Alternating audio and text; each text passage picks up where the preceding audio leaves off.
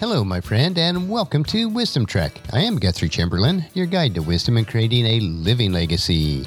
Thank you for joining us for our five day per week wisdom and legacy building podcast. This is day 907 of our trek, and it is time for our three minute mini trek called Humor Unplugged. Our Thursday podcast will provide you with a short and clean, funny story to help you to lighten up and live a rich and satisfying life. Something to cheer you and provide a bit of levity for your life. We are told in Proverbs chapter 15 verse 30, a cheerful look brings joy to the heart. Good news makes for good health. We are also encouraged in Proverbs chapter 17 verse 22.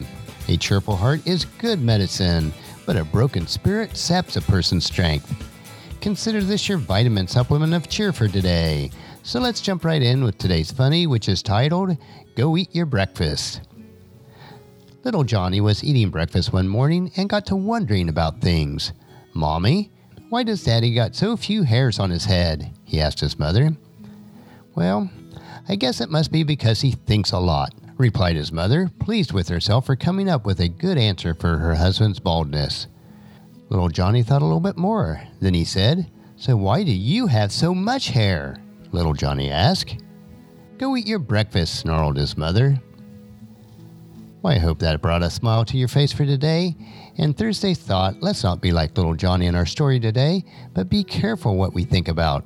Philippians chapter 4, verse 8. And now, dear brothers and sisters, one final thing. Fix your thoughts on what is true and honorable and right and pure and lovely and admirable. Think about things that are excellent and worthy of praise.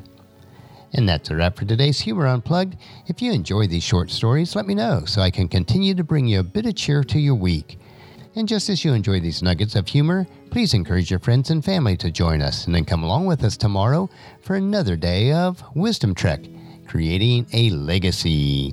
If you'd like to listen to any of the past 906 daily treks or read the Wisdom Journals, they are available at wisdom-trek.com. I encourage you to subscribe to Wisdom Trek at Apple Podcast or Google Podcast so that each day will be downloaded to you automatically.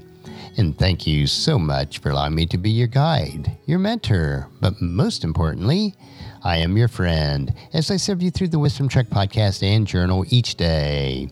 And as we take this trek of life together, let us always live abundantly, love unconditionally, listen intentionally Learn continuously, lend to others generously, lead with integrity, and then leave a living legacy each day. I am Guthrie Chamberlain, reminding you to keep moving forward, enjoy your journey, and then create a great day every day. See you tomorrow for Philosophy Friday.